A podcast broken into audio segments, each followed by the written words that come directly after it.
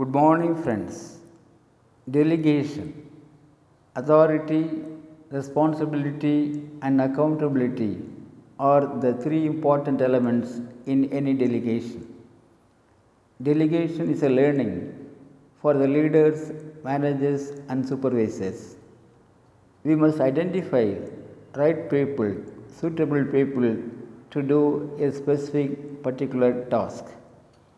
This man, this task shall thus work out. This man, this task shall thus work out.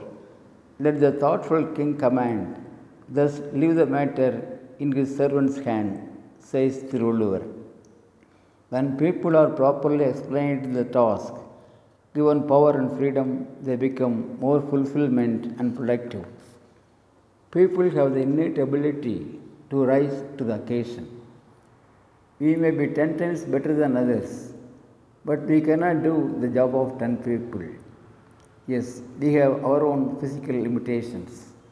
Friends, let's delegate what others can do well and focus on what we alone can do well.